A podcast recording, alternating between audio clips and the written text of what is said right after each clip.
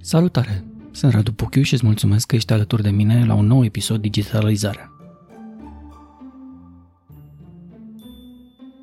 Poate că unul dintre cele mai complicate subiecte legate de digitalizare este cel al educației. Cum afectează digitalul procesul clasic de învățare? Mai este el de actualitate în această lume invadată de aplicații, social media, video și jocuri online? Pot ele funcționa împreună? Putem vorbi de tehnologie în școli cu infrastructură inexistentă? Ce alegem, toalete sau tablete? Mamă, asta o să-mi rămână. Uh, tablete sau toalete? Păi, uh, eu ca arhitect, toalete. Eu ca profesor, tablete. Dar pentru asta nu e suficient doar să-i alungi un colac de salvare, ci să-i întinzi mâna și să începi să-l tragi. Uh, și asta e foarte important. Cred că tabletele trebuie, că, trebuie să aibă oameni în spate care să monitorizeze efectul și impactul lor. Am ales să încep seria de discuții legate de educația digitală dinspre cineva care privește cu un ochi proaspăt această zonă. Se poate învăța prin joc? Aplicația practic vrea să fie un joc în urma căruia, adică să te pierzi în experiența de joacă și când ieși din această experiență să-ți dai seama că ai și învățat niște lucruri. Raluca Bacinski Stratulat este arhitect, profesor și antreprenor construind o aplicație de mobil pentru tineri de liceu, EasyBug, și câștigând mai multe runde de finanțare cu aceasta.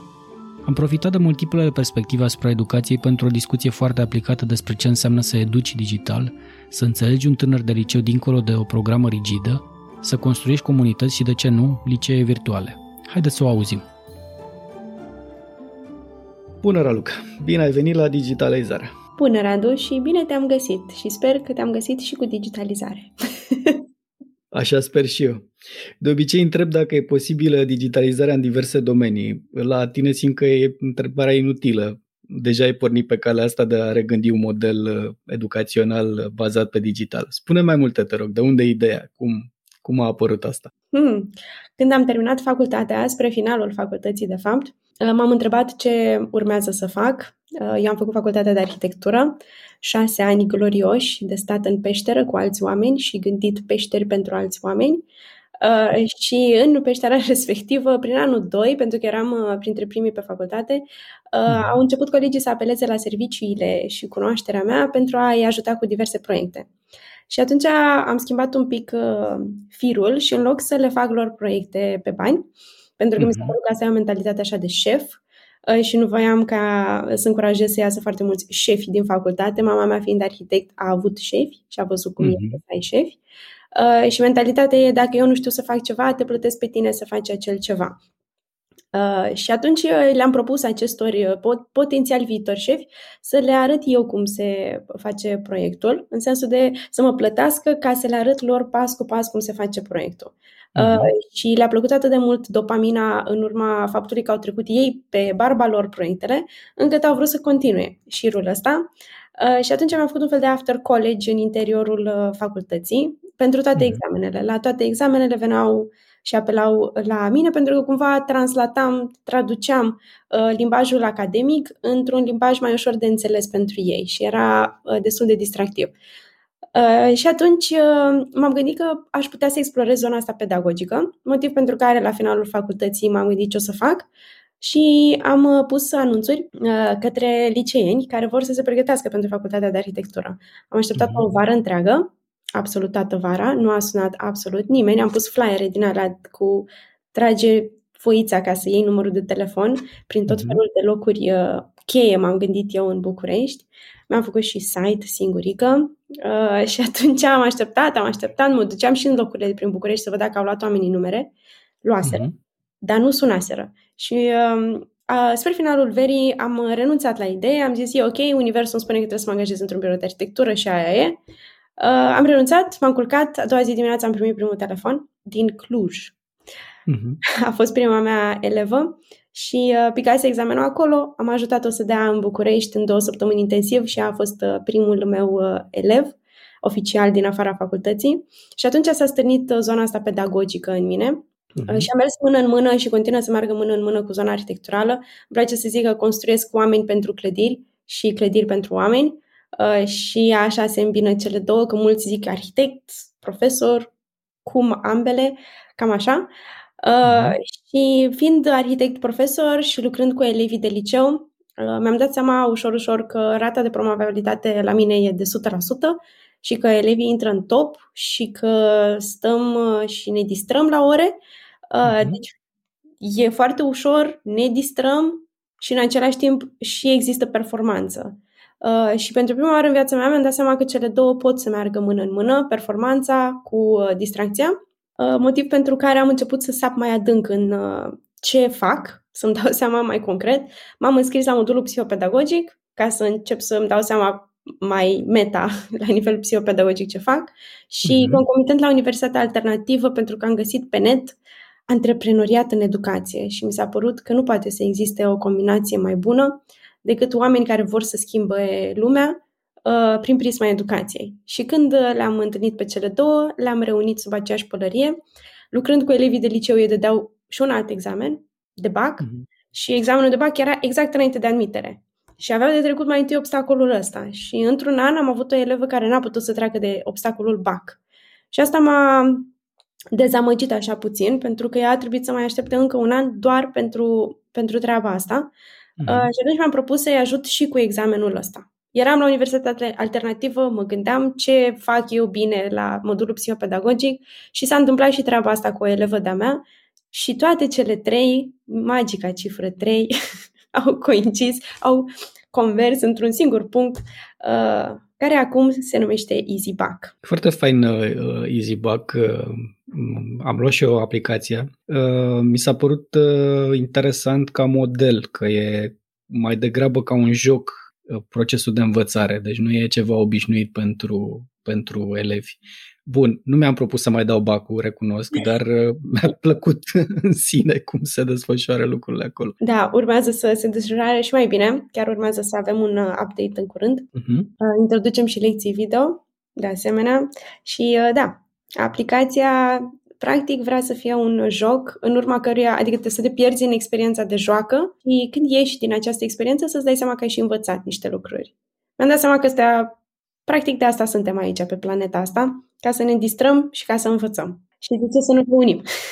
Cum sunt avocatul diavolului. Deci voi cumva profitați de faptul că copiii nu mai sunt atenți la ore, stau pe telefoane și așa mai departe, pe YouTube și restul, ca să furați elevii din, de la profesorii clasici și să îi, nu știu, inoculați cu, cu nebunii de astea online de ale voastre. Absolut, asta vrem să facem, să furăm elevii de prin toate colțurile țării, uh, mai ales din zona rurală, pe aia vrem să-i furăm cei mai și cel mai mult, uh, și să-i aducem on the dark side. Uh-huh. Adică vrem, da, într-adevăr, vrem să-i luăm de la metodele clasice uh, și să combinăm ceea ce deja se întâmplă. Ei folosesc uh, telefonul, folosesc social media, folosesc foarte multe modalități digitale. Majoritatea, într-adevăr, putem să le punem la categoria o pierdere de timp. Uh, și atunci de ce să nu transformăm un pic uh, instrumentul digital în, uh, într-un instrument care să poată să fie și ceva un pic mai util, uh, concomitent cu factorii pe care, adică noi ne folosim de pârghiile care ne fac să folosim Facebook, Instagram, WhatsApp și așa mai departe. Mhm. Vrem să luăm pârghiile respective, pentru că sunt niște pârghii psihologice foarte bune, fac parte din Octalysis. Pe el cumva am început să dezvoltăm uh, ideea E dezvoltat de Yukai Chou, unul dintre cei mai mari uh, gamificatori din lume, care mhm. cumva a studiat uh, de ce oamenii devin dependenți de jocuri. Și uh, a luat pârghiile psihologice care ne fac să devenim independenți, care sunt black hat și white hat, adică sunt unele care funcționează mai bine pe termen lung și unele mai bine pe termen scurt de obicei FOMO și tot ce ține de frică, anxietate, tot ce ține de bici funcționează mm-hmm. ca mhm. motivare pe termen scurt și tot ce ține de morcov funcționează ca motivare pe termen lung. Dar ambele mm-hmm. sunt utile și ai nevoie de un echilibru între cele două. Și cumva pe, pe tema asta uh, lucrăm cel mai și cel mai mult să echilibrăm white hat cu black hat. În general, social media merge foarte mult pe black hat. Uh, ca să te aibă acum Uh, pentru că avem și mai muțica cu incentivul care vrea acum să aibă acum rezultatul uh-huh. și uh, noi cumva cu asta ne batem cu faptul că trebuie să-i direcționăm, să-i luăm cu black hat și black hat-ul este într-adevăr, uh, uite, ai bacul, nu ți-e frică, anxietate și așa mai departe, dar vrem uh-huh. să-i ducem înspre white hat Cam asta e ce-și planifică EasyBac-ul, să pe parcurs să-i facă să înțeleagă că învățatul uh, poate să se extindă pentru tot restul vieții, că poate să devină ceva chiar plăcut. Și mm-hmm. cumva cu sămânța asta. Profităm de faptul că pentru mulți bacul e ultimul pas în care mai învață, pentru mulți acolo se oprește învățatul și procesul de învățare și profităm uh, să mai punem acolo niște, să mai plantăm niște semințe cu, uite, că poate să fie ok, poate mai încerci învățatul, mai încolo, cine știe. Mm-hmm. Cam asta e, da, una dintre misiunile secrete pe care le avem. Uite, tot uh, spun că partea asta de digitalizare vine ca o unealtă pentru un alt scop și profit de, de experiența ta din, sau multiplele puncte de vedere să te întreb, uh, mergând înapoi la termen, la educație, ce educăm și pentru ce? Că aici mi se pare că s-a pierdut cumva întrebarea și se merge direct, uh, hai să digitalizăm, hai să dăm tablete. Ce educăm și pentru ce? Da, asta e o întrebare mult mai adâncă, într-adevăr. Mai întâi să stabilești uh, de ce faci ceea ce faci și după aia cum o faci. În mare parte, etimologic, da, m-aș lega de a educa, care înseamnă a scoate, uh, nu a băga și la noi în țară înseamnă mai mult a băga informații, mai ales pe gâtul mhm. elevilor. Uh, și a scoate înseamnă, educația trebuie să scoată calitățile uh, fiecărui om în uh, vedere, pentru că fiecare are niște calități aparte și pe astea trebuie să le scoată în evidență și de asemenea să le scoată defectele, în sensul de să le elimine. Cam asta este rolul educației. Uh, mm-hmm. Deci, pentru fiecare om în parte, motivul pentru care aplicăm educația este ca să obținem o versiune mai bună a sa. Uh-huh. Și cumva de asta educăm, ca să fim un pic mai buni, ca să facem lucrurile un pic mai bine și uh, potențial să, să ajungem per total la nivel uh, global să, să funcționăm mai bine ca, ca entitate și cu celelalte entități din piramida trofică și cu planeta și noi între noi cumva de asta cred că, că educăm și ce educăm e în mare parte partea de calități și defecte pe care fiecare om le are. Bun, eu simt că s-a pierdut cumva scopul în zona de educație, cel puțin uh, la modul uh, sistemic cum se întâmplă în România, dar uh, poate nu e târziu să se repună întrebarea. Dar vorbind despre digitalizare, cum poate să ajute digitalul? Dacă vrem să scoatem acele calități de care spui, cum ajutăm cu, cu zona asta de tehnologie? Păi, uh, în zona de tehnologie, putem să folosim tehnologia ca să identificăm mai ușor care sunt calitățile unice ale fiecărui om. Și noi uh-huh. cu asta ne propunem uh, și în direcția asta dezvoltăm EasyBac-ul, să putem să identificăm la fiecare om abilitățile din spatele cunoștințelor. Uh, ne-am parteneriat cu cei de la Brio pe tema asta, tocmai ca să putem să aplicăm niște teste psihometrice uh, care să ne spună, uite, cam gândirea critică e foarte dezvoltată în această persoană. El învață la mate, învață la fizică, învață la, la chimie, învață la biologie, la istorie, dar noi putem să ne dăm seama în spate că el are niște abilități uh, cumva neexplorate uh, și pe unele pe care încă nu le are dezvoltate deloc. Și atunci putem, uh, odată ce identificăm zonele mai pro și zonele mai puțin pro ale unei persoane, uh, atunci mm-hmm. putem cumva să facem tailored education, adică să personalizăm traseul, că în mare parte spre asta vrem să ne îndreptăm cu toții în educație, uh, să ne, că de-aia tailored education, că ne dăm seama că omul ăsta are specific aceste calități, cum le putem folosi pentru el și pentru societate mai bine și restul cum putem să le aducem într-un nivel de, de echilibru. Tu simți că și tu simți că uh, viitorul cu ajutorul digitalului este în zona asta de educație personalizată, este să-i livrezi conținut mai aplicat pe, pe tipul și pe modelul de om? Uh, personalitatea lui și felul în care vrea să interacționeze? Da, da. Eu chiar cred că asta e, în direcția asta vom merge. Uh, mă uit mm-hmm. în primul rând cum a evoluat marketingul, că marketingul și-a dat seama că trebuie să meargă tailored și personalizat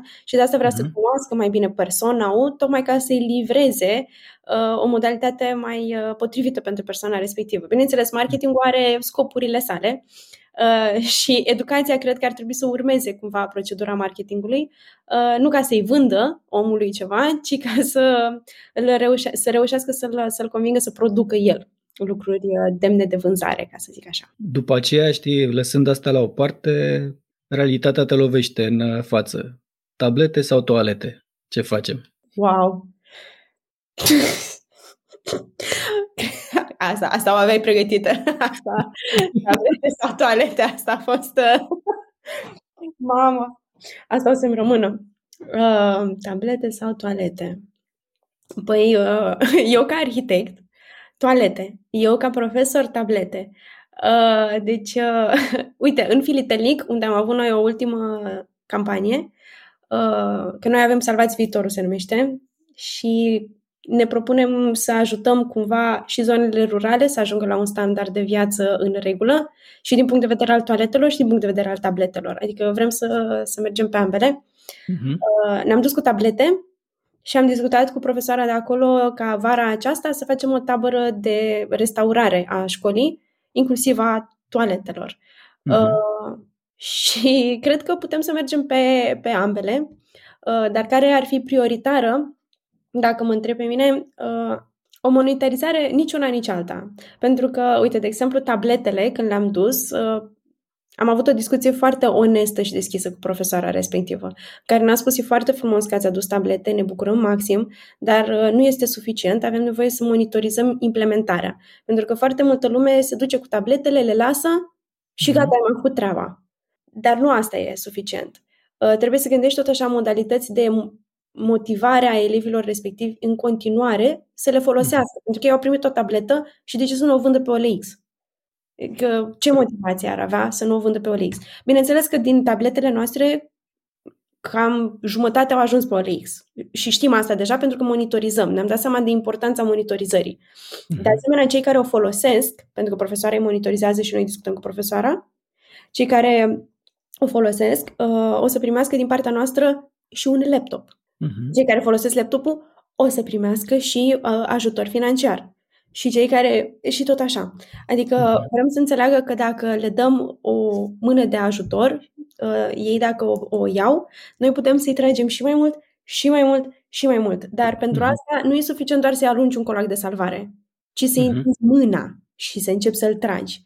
Uh, și asta e foarte important. Cred că tabletele trebuie, că, trebuie să aibă oameni în spate care să monitorizeze efectul și impactul lor, uh, iar toaletele uh, cu siguranță pot să fie uh, cumva proiectate de către mici momente comunitare. Adică eu cred uh-huh. că dacă activezi câțiva oameni dintr-o comunitate locală, ei se pot ocupa de reabilitarea toaletelor. Și cumva eu asta vreau să pornesc vara asta în Filitelnic, o mică comunitate de persoane care restaurează, care uh-huh. să vadă că, uite, că nu e foarte greu, am stat o săptămână, am reabilitat toaletele de aici, putem să facem asta la fel de bine și într-o comună de lângă și să activăm și acolo două, trei persoane care să facă asta, că nu e un uh-huh. efort foarte, foarte mare.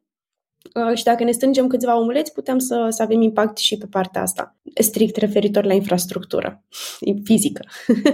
uh, deci cu activarea comunităților locale cred că ar funcționa infrastructura fizică și de asemenea cu, cu activarea monitorizării ar funcționa infrastructura digitală. Și eu cred foarte mult în modelul ăsta, că e o chestie de priorități și infrastructura școlară, indiferent de ea, adică școală, toalete, etc., Uh, ține de un efort local de a asigura un, un nivel. Peste el putem veni cu un, uh, cu un layer tot de infrastructură de, de alt tip, uh, cum e cea legată de tablete și îmi place foarte tare uh, mesajul că uh, datul tablete este doar începutul unui drum, nu finalul lui. Că am văzut, uh, de exemplu, acțiunea la școală la băiatul meu au dat tablete în sectorul 1, nici nu ați desfăcut cutia, că nu îi se pare un model mult prea slab și nu are de ce să-l folosească și așa mai departe. Și e păcat, tableta aia putea să ajungă la cineva care, de asta spun că uh, primarul de atunci cred că a văzut-o ca un, uh, da, dăm tablete și gata, educația e rezolvată. Ăla e primul pas, uh, cum folosește tableta, cum se va, ce conținut pun pe ea, că aici e o, o discuție care cred că n-a avut loc. Uh, cum monitorizezi din perspectiva datelor și așa mai departe că e un succes sau nu că s-au dat acele tablete, iarăși e o altă discuție. Uh, dar revenind la uh, provocările, inclusiv ale voastre cu, cu aplicația EasyBug, unde se împiedică toate? E uh, partea asta de a intra, de a transforma cu ajutorul digitalului educația. E vorba de mentalitate, e vorba de frică de tehnologie, de frică de că își pierd joburile sau altceva. Încerci să le controlezi mintea, eu știu. Cu profesorii cu care am colaborat, în general, nu prea am întâlnit obstacole. Uh, în mare parte pentru că am și fost uh, contactați de foarte mulți profesori odată ce au auzit de idee, mulți profesori așteptau uh, o modalitate prin care să poată să se digitalizeze mm-hmm. și mhm. în sfera asta.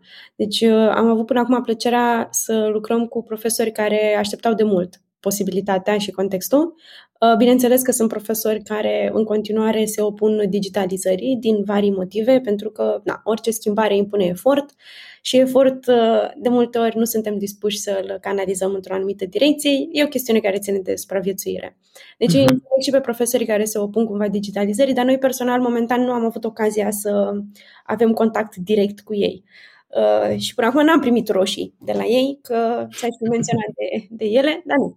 Uh, suntem, uh, suntem intacți din punctul ăsta de vedere. Uh-huh. Uh, am primit doar laude și susținere și sprijin și hai să vă ajut și cum pot să contribui și așa mai departe. Deci, din perspectiva stakeholderilor, profesori, jos pălăria, mulțumim, vă da proste.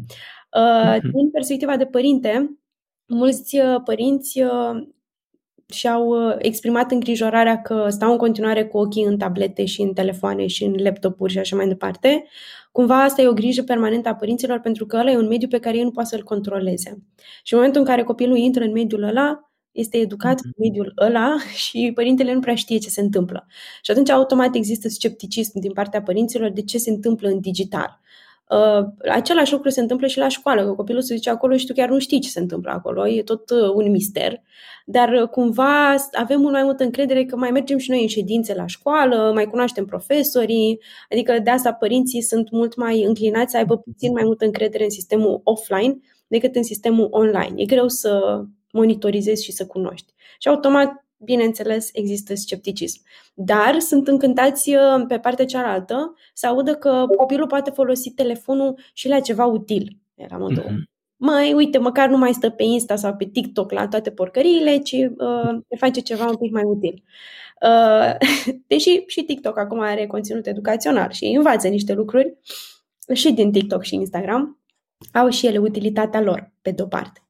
Uh, deci, uh, cu siguranță, din partea părinților avem această ambivalență de nu știu exact ce se întâmplă acolo dacă să am încredere în voi. Uh, și da, mhm. există neîncrederea per total, dincolo de profesori și părinți.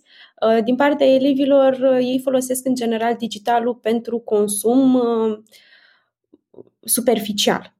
Uh, și atunci, în momentul în care introduci ceva în digital, automat îl introduc la categoria consum superficial, deci uh, nu neapărat pot să învăț serios. Ca să învăț serios trebuie să mă duc eu la mhm. profa de mate, să stau eu acolo două ore să-mi bat capul la birou. Asta pentru că am asociat digitalul cu un consum superficial. Uh, și cred că asta e provocarea principală cu care ne confruntăm, dar pe care, și mai ales în educație, e foarte greu, pentru că trebuie să ai reputație în educație educație fără reputație nu, prea, mhm. nu prea merge. Uh, și de asta noi, noi acum suntem în continuare startup cu siguranță pentru că avem nevoie de multe rezultate. În momentul în care ai rezultate și arăți oamenilor că si se poate, uite că se poate, Uh, atunci mm-hmm. oamenii încep să capete mult mai mult încredere, să-și dea seama că nu e chiar așa superficial, părinții să-și dea seama că, uite, înțeleg ce se întâmplă acolo și pentru părinți de asta și dezvoltăm un instrument acum prin care ei să poată să vadă cum evoluează elevul, tocmai ca să înceapă să dețină un pic mai bine controlul. De când a apărut și catalogul virtual în care părinții acum mai văd rapoarte, mai văd ce se întâmplă, au început și părinții să capete încredere în instrumentul digital.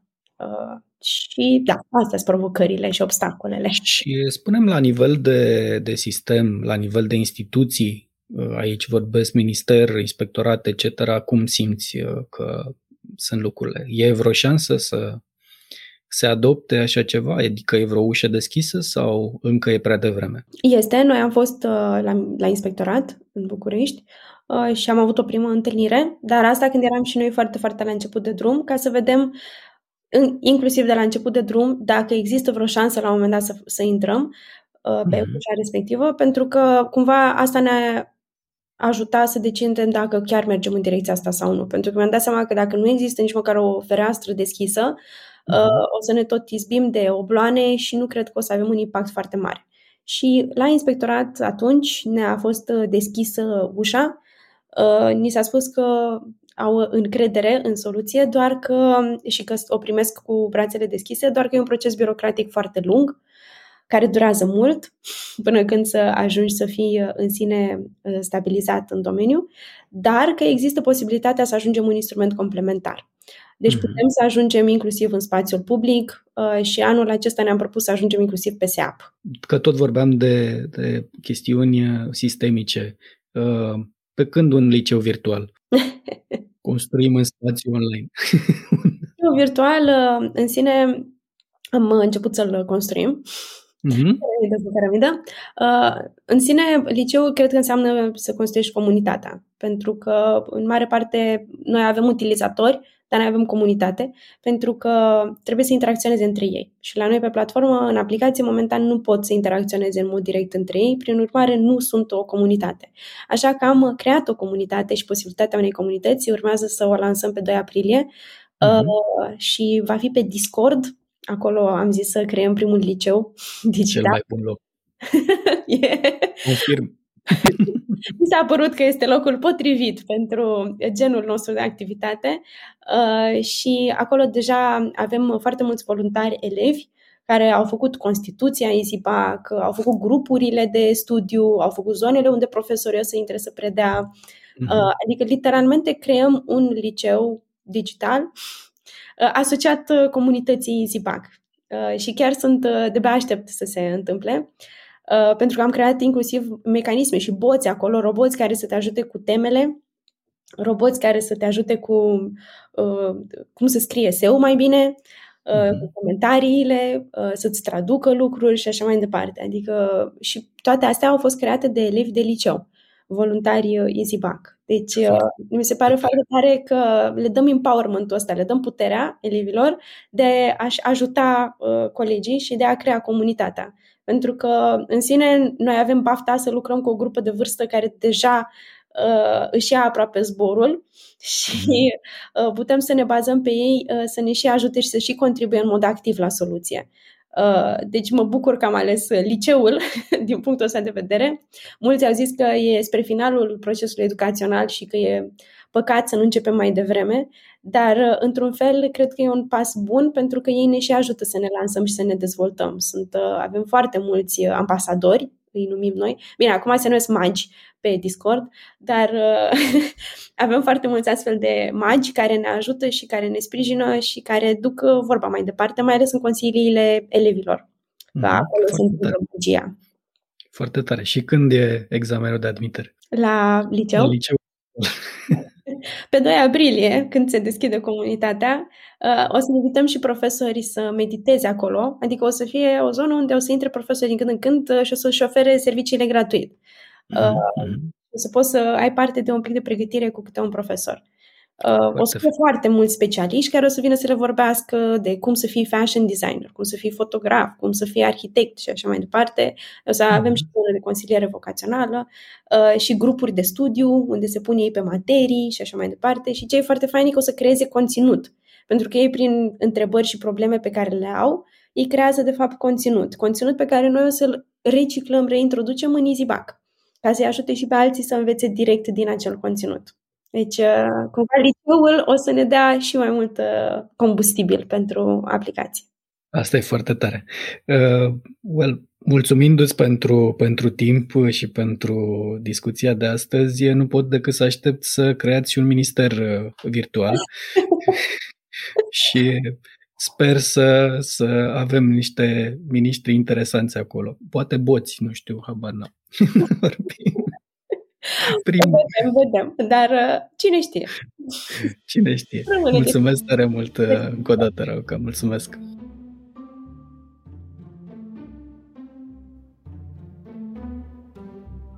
Asta a fost astăzi la Digitalizarea. Voi continua această serie dedicată educației digitale și cu alte perspective ale unor oameni din interiorul sistemului de educație, așa că te aștept în continuare și la următoarele episoade. Pe SoundCloud și Apple Podcasts. Pe curând! Digitalizarea. Digitala. Digitala. A mix of fun, folklore, myths, and tech. With awesome people in Radupuku. Aidotsi totsi kumik kumarins prodigitalisare.